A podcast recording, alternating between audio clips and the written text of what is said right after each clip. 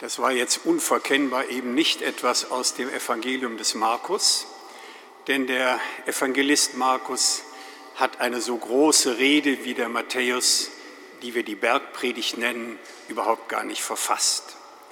Das macht uns wieder deutlich, dass jeder der Evangelisten nicht in einen luftleeren Raum sein Evangelium, seine Erzählung von Jesus verkündet hat, sondern dass die Evangelisten sehr genau eine Gruppe von Menschen vor Augen hatten, denen sie eine Ermutigung, ihren eigenen Glaubensweg zu entfalten, mitgeben wollten. Und das haben sie getan entlang der Geschichte des Lebens Jesu. Der Evangelist Matthäus hat ja Jesus, das können wir vielleicht noch erinnern von vor zwei Wochen, da hat er Jesus in der Öffentlichkeit sprechen lassen, die ersten Worte, kehrt um, denn das Reich der Himmel ist nahe. Und man kann sich gut vorstellen, dass Menschen dann fragen, wo wird das denn sichtbar, dieses Reich der Himmel? Und wir versuchen ja diesen schweren Begriff auch ein bisschen von verschiedenen Seiten anzuleuchten. Und vielleicht bedeutet es eben auch, das Reich der Himmel ist die Erfahrung der Wirkmacht Gottes unter den Menschen. Der Evangelist hat dann auch in einer kurzen Zusammenfassung schon gesagt, das kann man daran sehen, Jesus lehrt, Jesus heilt und durch seine Lehre und seine Heilung verkündet er, was diese Wirklichkeit des Himmelreiches ist.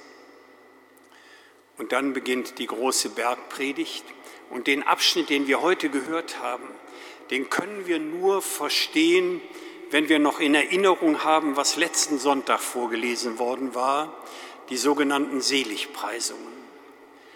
Der Evangelist hat nämlich damit deutlich gemacht, es gibt Haltungen, mit denen Menschen etwas von dieser Wirklichkeit Gottes in ihrem Leben erfahren lernen.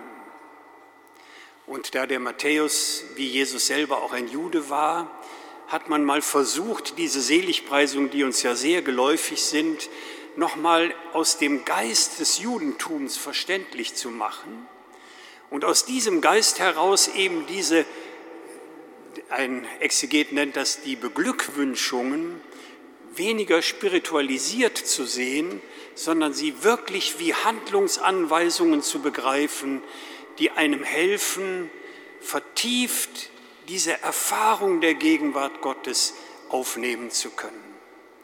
Und dann sagt er zum Beispiel, zu beglückwünschen sind Menschen, die die Erfahrung der Gegenwart Gottes da machen, wo sie an der Seite der wirklich armen Menschen stehen.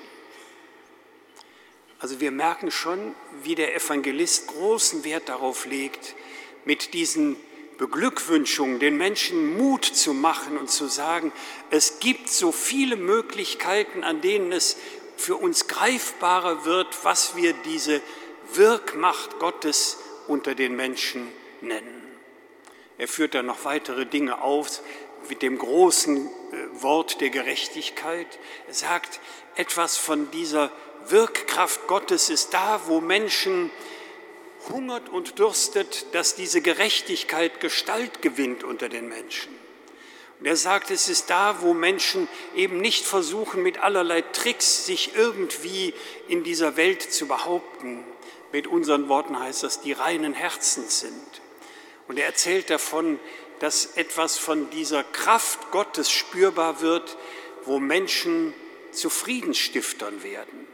Also da, wo Streit und Chaos herrscht, es fertigbringen, Menschen wieder zu einem friedvollen Leben zu verhelfen. Das alles stand in diesen großen Beglückwünschungen, die wir letzten Sonntag gehört haben. Und es endete ja dann damit, dass der Evangelist sehr gut weiß, wenn Menschen sich radikal auf diese Haltungen einlassen, vielleicht über ihr Leben hin dahin wachsen lernen, dann müssen Sie damit rechnen, dass das nicht allen Menschen gefällt. Und ich fand das so großartig, als der Evangelist letzten Sonntag dann gesagt hat, äh, macht euch da kein schweres Herz, den Propheten ist es nicht anders gegangen. Und von denen haben wir so die Ahnung, dass sie sehr viel mehr von dieser Wirkkraft Gottes in ihrem Leben gespürt haben. Und nachdem der Evangelist diese großen Worte in dieser Bergpredigt, in diesen Seligpreisungen ausgesprochen hat, können wir so das Bild vor Augen haben, wie Jesus, die Erzählung sagt ja, er, steht auf, er sitzt auf dem Berg, um zu lehren, viele Leute drumherum, aber in seiner Nähe seine Schüler, dass er jetzt sehr bewusst diese Schüler anspricht. Und wir wissen ja, dass wenn da von den Schülern die Rede ist, er die zuhörende Gemeinde anspricht. Und er denen dann sagt, ihr seid das Salz der Erde, ihr seid das Licht der Welt. Die allererste Reaktion kann natürlich sein, dass wir sagen, geht es nicht ein bisschen bescheidener? Also wenn wir vielleicht ein bisschen salzige Kraft in unserem kleinen Lebensumfeld sein könnten oder wenn wir vielleicht Licht da sein könnten, wo wir so im Schatten unseres Umkreises uns bewegen. Aber der Evangelist wagt es zu sagen, ihr seid Salz der Erde und ihr seid Licht der Welt. Um damit deutlich zu machen, das, was wir da zu verkünden haben, ist tatsächlich etwas, was den Menschen helfen könnte, ein menschengerechteres, ein friedvolleres, eben im Rahmen der Gerechtigkeit Gottes zu führendes Leben zu gestalten. Und wenn wir das so ein bisschen auf uns wirken lassen können, dann wissen wir ja, wie sehr auch unsere Gesellschaft einen Entwurf braucht, wie Menschen gerecht miteinander leben lernen können. Also das, was so aus sehr längst vergangenen Zeiten uns zugesprochen wird, hat ja eine Wirkmacht, die bis in unsere Tage hinein wirksam sein könnte. Und dieser Zuspruch ist auf der einen Seite eben eine unglaubliche Ermutigung. Uns, die wir wissen, wie begrenzt wir diese Haltungen der Seligpreisungen leben können und wie wir vielleicht unser ganzes Leben dahin uns entwickeln, wir werden aber in diese Größe hineingestellt, ihr könnt das sein, Salz der Erde und Licht der Welt. Und was Ermutigung ist, ist auf der anderen Seite eine ziemlich eindeutige Ermahnung, nämlich die Ermahnung, dass er sagt, wenn das Salz keine Kraft hat, dann taugt es zu gar nichts mehr.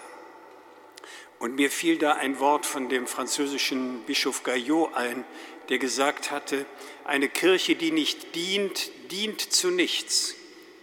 Also wo so deutlich wird, die Gemeinde, wir, die glaubenden Menschen, wir verlieren etwas, wenn wir den Anspruch aufgeben, Salz oder Licht für oder in der Welt zu sein. Dass das ein Riesenanspruch ist, das wird dem Matthäus bewusst gewesen sein weil er ja am Ende seines Evangeliums uns auch ermutigt, seine Worte immer wieder zu lesen, dass sie immer näher an uns, an unser Verstehen hineinkommen. Der Schlusssatz unseres Textes ist so sehr ermutigend wieder, weil er sagt, da wo wir versuchen, in diesen Haltungen in der Welt zu sein, da wird etwas spürbar, von dieser unglaublichen Wirkmacht Gottes, die nämlich nicht schweben will, um auf ein Jenseits zu locken, sondern die jetzt leben will, damit Menschen leben können. Und da, wo Menschen leben können, preisen sie den, von dem sie das Leben haben.